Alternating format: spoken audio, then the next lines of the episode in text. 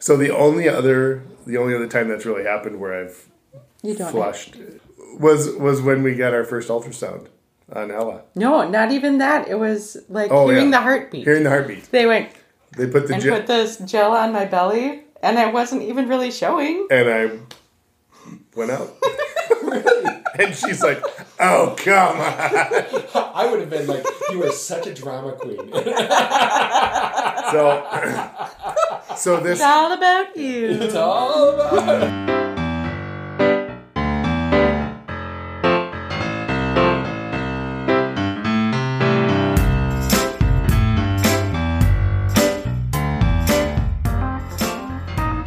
This is Ordinary Voices, inviting ordinary people into spiritual conversations about life and faith. I'm your host, Eric Elkin. I created this podcast to help me, a pastor, better understand people. I'm inviting you into this conversation so together we might find expressions of hope in daily life. Guests on this show are not authorities. They're simply people willing to share with us the authenticity of their own thoughts. I tried to provide the guests freedom to talk and let them determine the direction of the conversation. I only ask you to listen, and to listen like a good camp counselor. Good camp counselors allow children to express themselves without judgment. They listen for what the camper is trying to say. People who listen tend to understand each other better, and we live in a world desperate for ears. So let's begin today's show, A Really Bad Day at the Beach.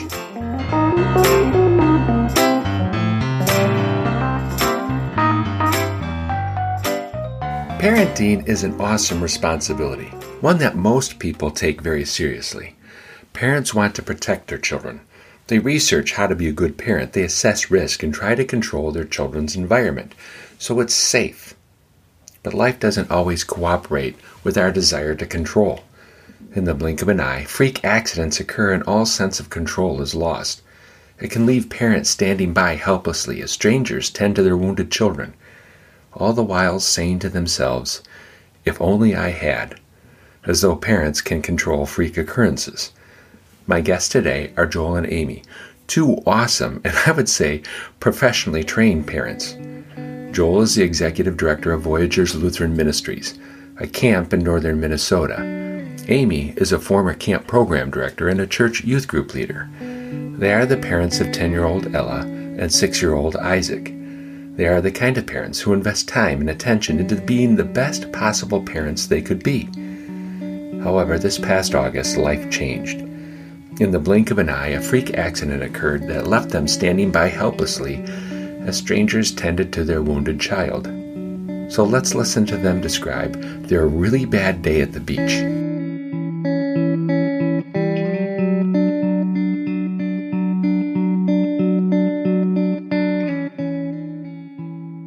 So, in Duluth, we have Park Point, and it's a long stretch of sandy beach, and a very nice place to be anytime the sun is out. We were out there on a Wednesday evening, and we were kind of having our final outdoor Wednesday night worship at our pastor's house, who lives on Park Point. So we got there early, about a half hour early, just to help get things set up, and it was threatening rain, so we were trying to figure out options. But there was that sense of urgency, and so, you know, as we go through our normal everyday lives, there's some things that are just, you take a breath, and some things that you're always, I gotta do this. There's an urgency to it. And so there was a sense of, we gotta get there, we've got a friend of Bella's that's with us, we've got, you know, we're responsible for this, did we grab this, did we throw that in the car, are we ready for rain? All of those things that you think are really, really important. And at the moment, they were. So the kids ran to the beach out his back door and over the dunes, and the waves were huge, and it was awesome. And I said, "We are not going near the water because the waves are ginormous and you'll get sucked in. And so we're going to stay right here and sit on this bench." And I mean, just even sit there listening. The waves are big. Yeah. So here's a safe bench. Away from the waves. I mean, yeah. all issues of safety are not like, I mean, I've been with so many parents that are like, "Oh, really? you know, playing with a machete is tough. And you're like, here you are sitting there going, every little aspect of risk and danger is coming in your mind. Let's assess our surroundings. Yeah. Mm-hmm. I mean, part of that is just natural, being a camp person, being mm-hmm. a youth person, right? Yeah. We know all the stories. Yeah.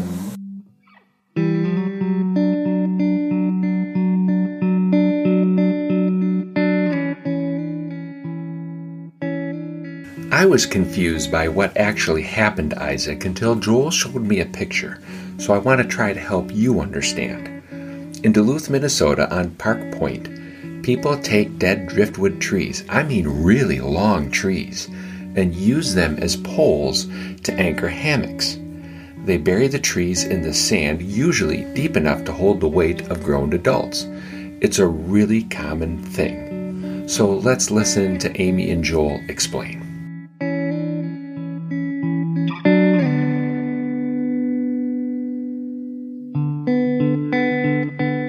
So the poles were holding a hammock. Yeah.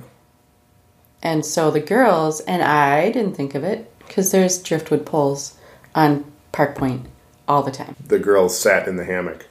Just sat. They weren't playing. They weren't jumping. Public beach hammock next to a bench. They sat on the bench. The girls sat on the hammock. And the tree collapsed. So girls that probably weigh 45, 50 pounds. Yeah. I mean, nothing. Yeah, two 10-year-olds. We were talking, and I looked up while it was falling. And I remember screaming no, and I put my arm out to push Isaac. Like it was an instinctual, like you're mm-hmm. stopping at a stop sign fast, and you put your arm out in mm-hmm. front of whoever's next to you. I didn't see the impact because I was trying to do, you know, push the log aside. Not that it would have mattered anyway, because it was huge. And they both rolled out of the way, and they weren't hurt. But one of them did see the impact. Ella's friend, yeah. Yeah, saw it hit Isaac, and she's pretty upset. Yeah, so. She's had a few hard days, hard nights. And at first, you know, you hear your 10-year-old and her friend scream, and they're on the beach, and you kind of think, okay, they're playing on the beach. Right. And then it was a more urgent scream, and then quickly she came. Ella and her friend came over the dune, and Ella came up and said Isaac's hurt and his eye is bleeding. So I set stuff down and I said, "Stay here and I'll go see what's going on." And so I was halfway over the dune, and then Amy came over the dune with him in her arms.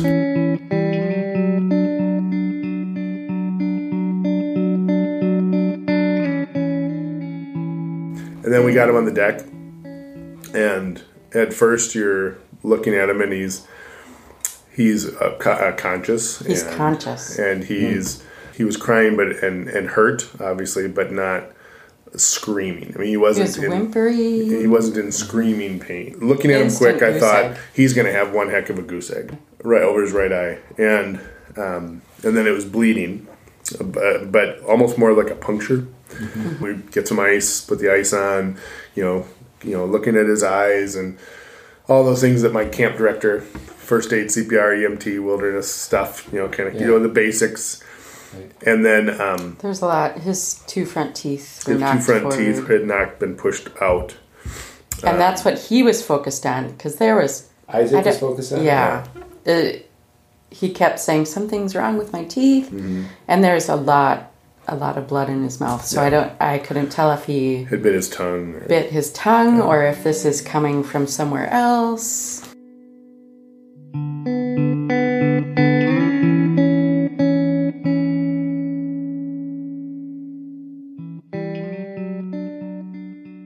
Since Isaac is alert and conversational, Joel and Amy think it's nothing major. However, the amount of blood is starting to cause concern, so a decision is made to call an ambulance. Whenever you call an ambulance, all sense of time ceases. 5 minutes can seem like an hour. However, on Park Point in Duluth, you have another feature to contend with, the drawbridge. An ambulance must cross the Duluth Harbor drawbridge to get to Park Point. If a barge is going underneath that bridge, it can delay an ambulance by 20 minutes or more. So anxiety builds as they wait. To Joel and Amy's relief, the first responder on the ambulance, the first one off the ambulance, is a friend, Ben. It makes them feel good. But they can also tell from Ben's response, things are a little more serious than they realize. So Amy rides in the ambulance and Joel follows in their car to the hospital. I should also note, Joel is not a stranger to handling significant trauma. In 2013, 4 of his staff members were involved in a car accident as they left camp for a weekend off. One staff member was killed, and 2 others sustained life-threatening injuries. He was a wonderful manager of that trauma, but this is different. This is his own son, and Joel struggles to understand his role. Is it manager, decision-maker? Those kind of roles come natural. Wounded parent is something new. We pick the story back up with Joel entering the hospital.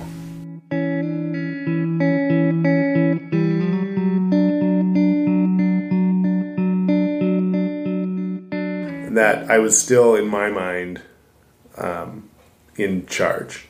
I was still an executive who could walk into that room and make a decision. Right. I just needed more information. Right. Yeah. And then the surgeon walked in. And at that point, it was, tell me what I need to know. Tell me what you need from us to make, to help make decisions here. And what can we do? Yeah, what's my role on the team? Okay. Then he proceeded to tell us what the CT showed and then what they needed to do and the fact that they were going to do it. At that moment, I went from, I don't have enough information to make the decision here, to looking at the neurosurgeon and the trauma team and basically saying, okay, go to work. Go do what you need here? To do. And the neurosurgeon kept talking and telling us what he was going to do. And I kept saying, go do it. Go do it. That you don't need to explain this to us. We had signed the forms already. And this form came up. This is what I don't care. Go do it. And I'm also very good with my own blood. I'm pretty good with dealing with other people's. You can put Band-Aids hurt, on. And I'm pretty good at comforting. But there's a few times when I have just passed out. And one time was this, and I didn't pass out, but I saw it come. I felt it coming. I felt the sweat on the back of my neck. I felt my cold face. I felt this is coming, and I know what's going to happen. And as I was feeling that, the things that the neurosurgeon were saying were getting further away and quieter. Oh. And then I felt an arm on my shoulder, a hand on my shoulder that said, I think we need to get your feet higher than your head. And I said, I think you're right. And so as he finished telling me, and helping me realize that I was not in charge, I was laying on the ER floor with my feet on a chair, listening to him tell me the rest of the things he's going to do to my son to make him better. And Amy is, of course, standing next to Isaac and, trying collapsing. To keep the ice pack on his head because no one else is. And did you really? Yeah. Yeah. And there's a bump on his head.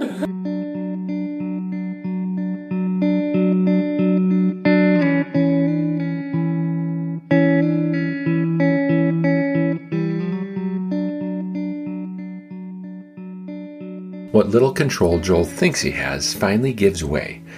Laying on his back on the floor, he is now completely vulnerable. Joel is forced to trust strangers with the care of his child. We all cope differently with trauma. Joel coped by working with doctors to make decisions. Amy coped by never letting Isaac leave her sight. While it may have helped them feel better, Amy watching Isaac was as effective as Joel's decision-making. Both parents are now helpless, and the severity of the situation starts to hit home. And it hits hard.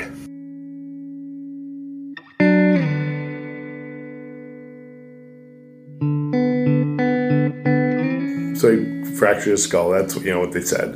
The neurosurgeon fractured his skull. in several places, both his skull, but also his upper orbit and in his zygomatic arch on the eye, and then his sinus plate. He starts explaining everything that what he needs to do to make that, to fix that, or to at least to explore that, fix it. And he was giving us worst case scenario, physical worst case scenario. What you can expect when he comes out of surgery. Depending on what we find, these are the different levels of what you can expect. Mm-hmm. And that's what really, that's one of the pieces I remember Amy really struggling with, was what we're going to see when he comes out. They were talking months and years, and mm-hmm. I think the surgeon talking about the fracture was an indent. The membrane around the brain itself was ruptured, and there is brain damage. You see that. Yeah. There's blood clot, but he said, we're going to go in, we need to repair that membrane, we're going to take the blood clot out, we're going to repair, we might need to take part of his skull out to let swelling happen, and then we'd have to go back in on another date and put part of his skull back in. And so then this wasn't even on the radar. So him, this man is going to look at my son's brain, and my son is 6 years old. And potentially leave that brain exposed for a while. Mm-hmm. Yeah. That's a big leap from, that's one hell of a goose egg.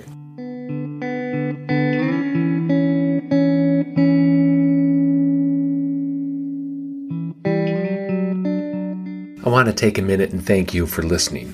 Ordinary Voices is a place for people searching for spiritual meaning in daily life.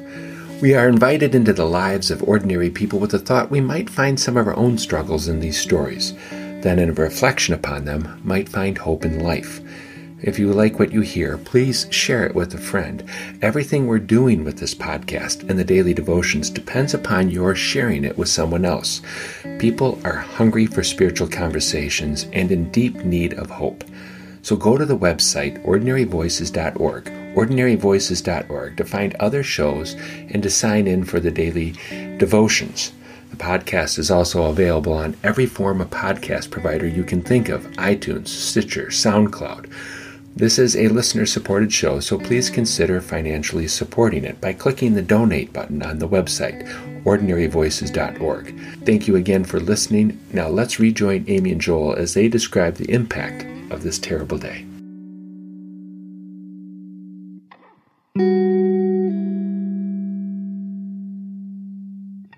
But at some point, Amy basically communicated to me in not so many words, I'm done making decisions. I need to be here. And I think it was... So call mom and dad, figure out what's going on, answer these questions. But it was a lot of nonverbal, and we cried together. And I don't know that I said much. I don't think I could get any words out of my mouth. I was not there at all. I thought, I need people. And Angie's very, she's a list person, she's a planner, and so for me, and she's a dear friend, and so she was one in my head that I needed to have near me. And Matt was perfect, because he's joyful, but he's also an advocate. He advocates for patients. So It all became Charlie Brown teacher. Wah, wah, wah, wah. And just tell me how Isaac is. I don't know what else you're saying. Mm. So having both Angie and Matt there to interpret. And then Dave, Pastor Dave, is such a calm presence. But he was in the middle of it as well, because it was his house and he was the first to... Should we get ice packs? How about towels? How about a glass of water? How about... My brother's wife is Amy's college roommate. And Isaac's godmother, and she's very serious about that. Hmm. So she needed to be there too. Mm-hmm. People and prayer, probably the two most important things to get you doing that. Yeah. For sure, yep. I got a text from my brother who said, you don't have to be in charge of this. Mm. You don't have to take care of Amy's parents. You don't have to, he didn't say you're not in charge, but he said, you don't have to be the host. You know, mm-hmm. He knows what we do. as camp directors, mm-hmm. you don't have to be the one who's running this. You just need to be there. So, did you hear him? Did I hear him say that? I know you received the information. Did I understand it? Did you hear the information? Did you hear it? I heard it. I had trouble accepting it. Hey. Yeah. Hey.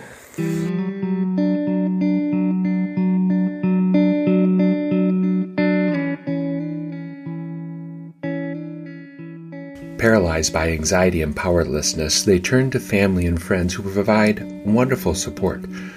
But now I ask them, what were the first signs of hope?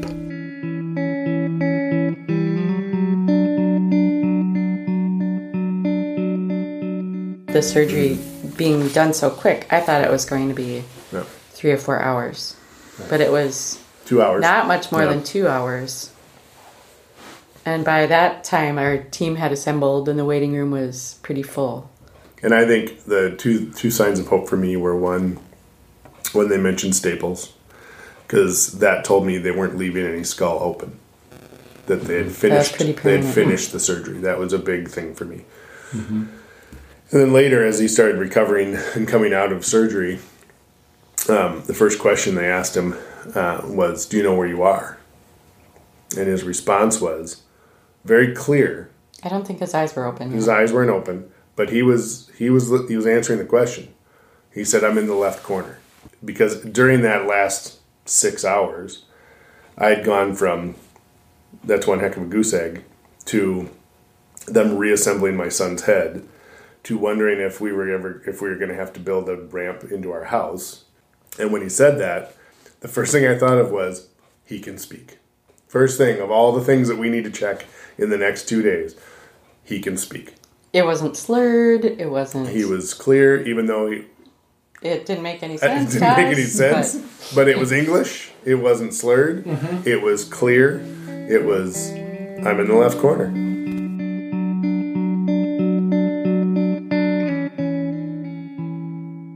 When we left the hospital, the only neurological issues was that he was had a little bit of double vision, and they were pretty sure that was because of the swelling in his eye and the muscles. He was also a little unbalanced when he failed a couple physical tests, occupational therapy tests, but he passed enough to be able to be sent home. He's on a real restricted activity schedule. No gym, no recess, he's got to keep his feet on the ground, no slides, no swings, no bikes, no things like that. Basically, he can run through a field if no one will hit him, or he won't run into anything. Hmm. Can't throw things, no balls, that kind of stuff. A field of marshmallows. Until November 22nd. Be good. Pillows. Can you throw marshmallows? Mm. No, he can run through a field of marshmallows or pillows. So until November 22nd. So he can't be a 6-year-old boy until Thanksgiving. Huh. How's that going? Not well. Hmm. Yeah. No. We. But oddly enough, he can sit on the bench. Yeah. He's good at that.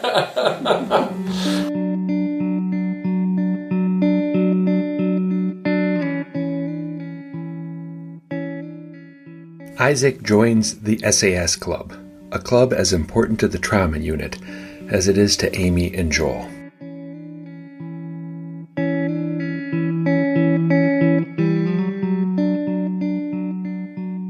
Dr. Megan, who's awesome, and she said, "Should we tell them about the SASs?"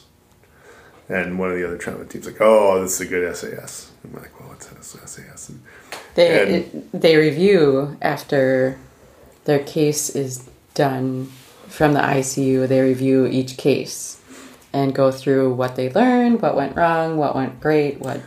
And they always seem to focus on what went wrong, the negative, and what went wrong in the most horrible scenario. As they did this a few years ago or whatever, someone on the team said, "Can we just for once focus on some of the positive cases, some of the sweet ass saves, some of the SASs?" And so they said they intentionally as a group make sure that they lift that up.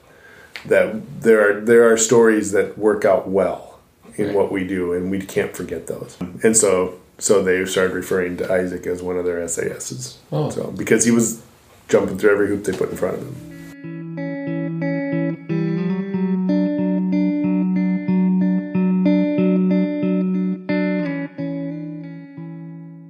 As Isaac gains strength in recovery, Joel, Amy, and Ella start discovering a world beyond their own curtain. They discover they are not the only ones in pain.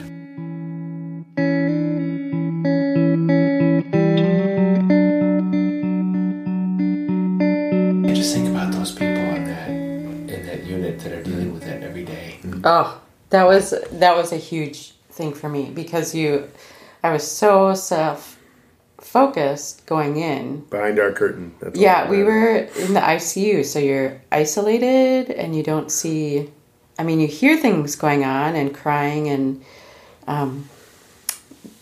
chatting among the medical staff, but you're so focused on yourself or Isaac. And once we got out onto the general floor and were able to kind of leave our spot, and we were on a main hallway, and they'd been there for a long time. During that week we had, walking by with infants, less than a couple months old, getting their legs set, broken legs. And each one, there was one where it was a teenage kid and there were armed police standing out in front of the curtain. And, the stories that every single curtain has and is dealing with. And these trauma people are professional. They're going through their checklists. They're they're not getting all excited. They're doing what they need to do. And this kid his mom was pulling the wagon, and this is a wagon designed for the unit. It looked like a big plastic red flyer. Little Tyke's wagon, Mm-hmm. And Grandma was walking behind. And the kid was bandaged head to toe. His head was, exposed, but it pretty much bandaged the rest of his body.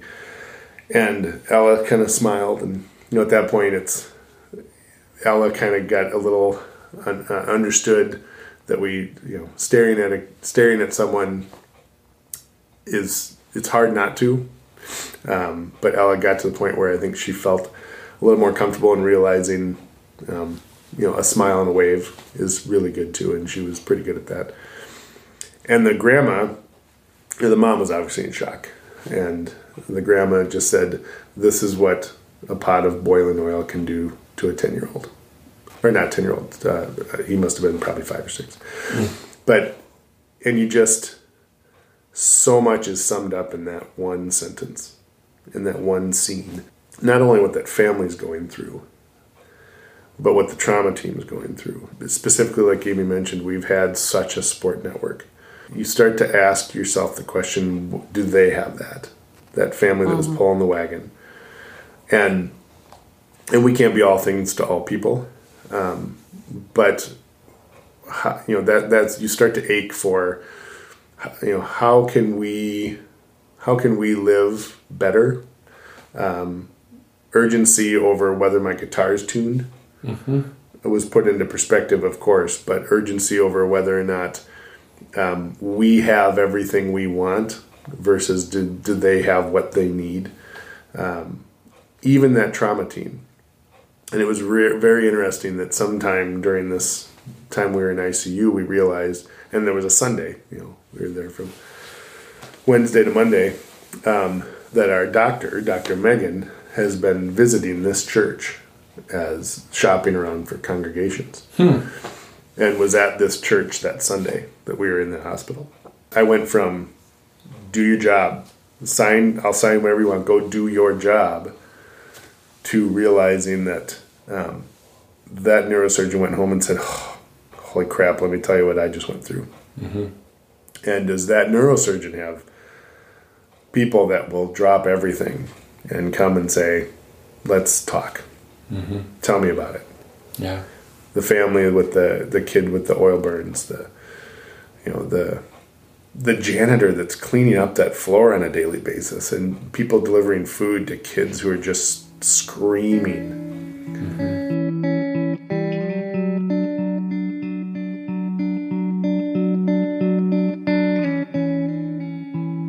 What you learn about yourselves as parents, as people, what you learn about your children, and not just Isaac. Hmm. And what you learn about Ella during that whole thing. Isaac won is that he was always there. He never lashed out. He never, like, his spirit is something special, and he's been pretty even keel the whole time.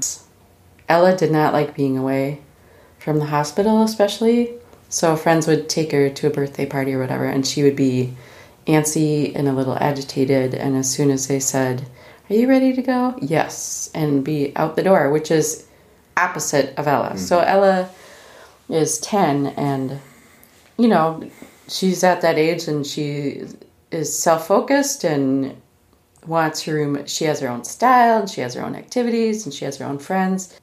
I saw her shift from it's all about me stage to we're a unit, we're together, and I don't want to be away from him because that'll shake the world. And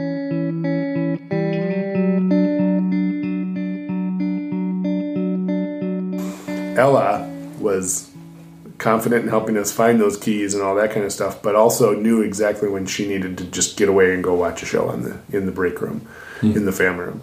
And she would make that decision, and it was clear.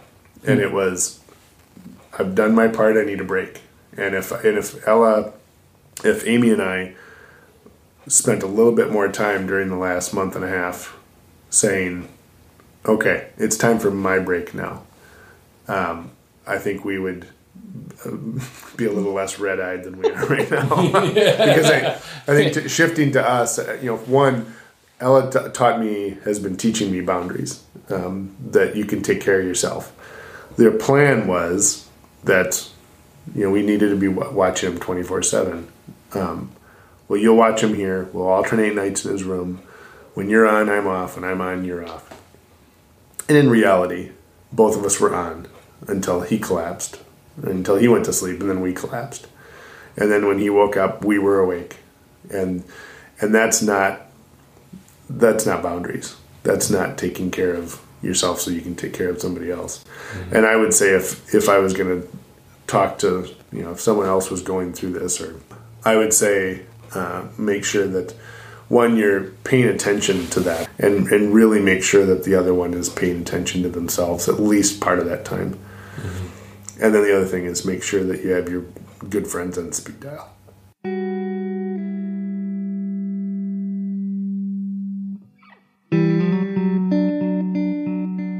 Listening to Amy and Joel, I found myself drawn to Henry Nouwen, a Catholic priest, theologian, and writer. In his book, Our Greatest Gift, Nouwen wrote, "We are not alone. Beyond the differences that separate us, we share one common humanity and thus belong to each other. The mystery of life is that we discover this human togetherness not when we are powerful and strong, but when we are vulnerable and weak." Amy and Joel's story reflect Nouwen's observation. Let's continue to listen.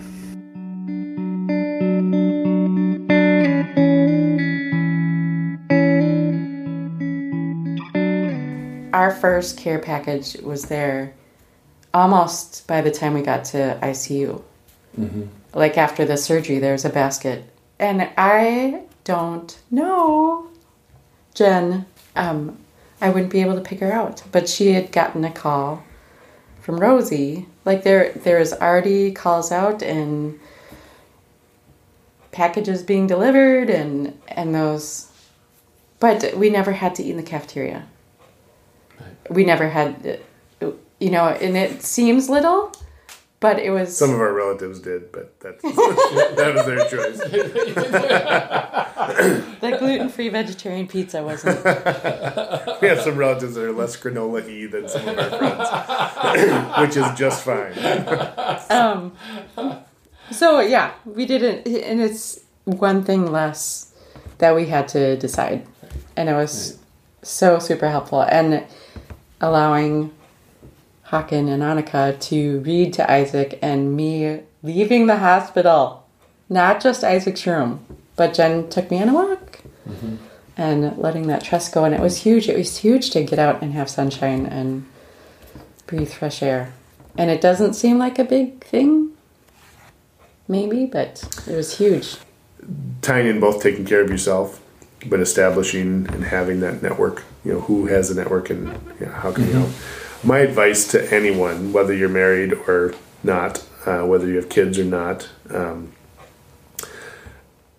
and my advice is that if you're questioning whether or not you should sign up for the book club, do it. If you're questioning whether or not you have time to work in a bowling league, do it. If you're wondering if you should go over across the street and help that neighbor fix that deck board, do it. For two reasons. One, you need to have that kind of stuff in your life to just not be working and not be cleaning and not be running with the sense of urgency to your next meeting. And you need to have that me time to do that. But the people that you're doing that you're with are the people that showed up at the hospital.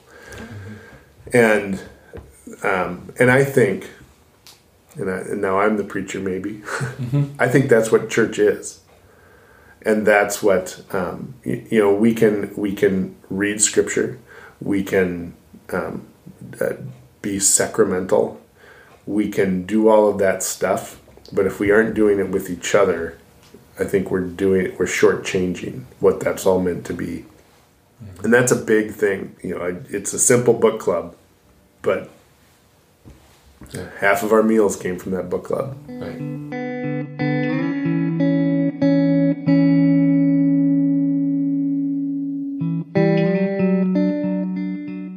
Joel hits on something very profound here in his closing thoughts. We can pray, we can read scripture, we can have perfect worship attendance and speak of God in the most appropriate and loving ways. But if we don't have community, this interaction between friends and strangers, what does it all mean? If we cannot experience God in the everyday fabric of life, then something about God remains hollow and empty. This is what the culture outside of the church is trying to communicate to those on the inside. It may be something you are feeling yourself. If you go back and listen to our conversation, you will hear these thoughts living and breathing through everything Amy and Joel said. It was a comfort to see Ben with the ambulance. Amy and Joel needed people. They needed them to pray, laugh, manage, and eat. They needed Dr. Megan, the trauma team, the janitors, the book club, the former staff, the college roommate, the parent, the godparent, the brother. All of these relationships are bound by one common element: love. It drew my mind to the simplicity of 1 John chapter 4:16. God is love, and those who abide in love abide in God, and God abides in them. Too often people restrict Jesus to words, to a building, to a worship style, to a special community who claims ownership. It's almost like Jesus becomes a kind of holy mascot. You don't need to be parents of a 6-year-old child to encounter the life-changing trauma that Joel and Amy experienced. We can prepare, we can analyze risk, we can make solid judgments, but in the blink of an eye, all of that can change. The question remains, will you have friends to walk this emotionally difficult journey with you? Love pulls us out of isolation. It puts us in the presence of God even when we don't realize it is happening. Beloved, since God loved us so much, we also ought to love one another.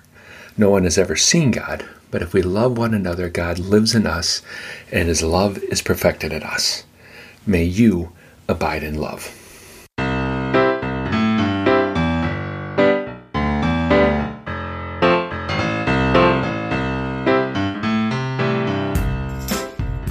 That's our show. I want to thank Amy, Joel, Ella, and Isaac for sharing, and thank you for listening. I also want to give thanks for Isaac's health and ask you to join me in praying for Isaac to find the patience to remain calm until November 22nd, when he gets to return to a normal 6-year-old child, or as normal as any child of Joel can be. Pray for Ella to find peace with her brother on the mend, and pray for Amy and Joel to find continued joy in their life together. Please help me invite more people into this conversation by sharing the show, sharing the daily devotions. Check out the website, OrdinaryVoices.org. Sign up for the Devos and consider donating to this listener-supported show at OrdinaryVoices.org. On behalf of all Ordinary Voices, thanks again for listening.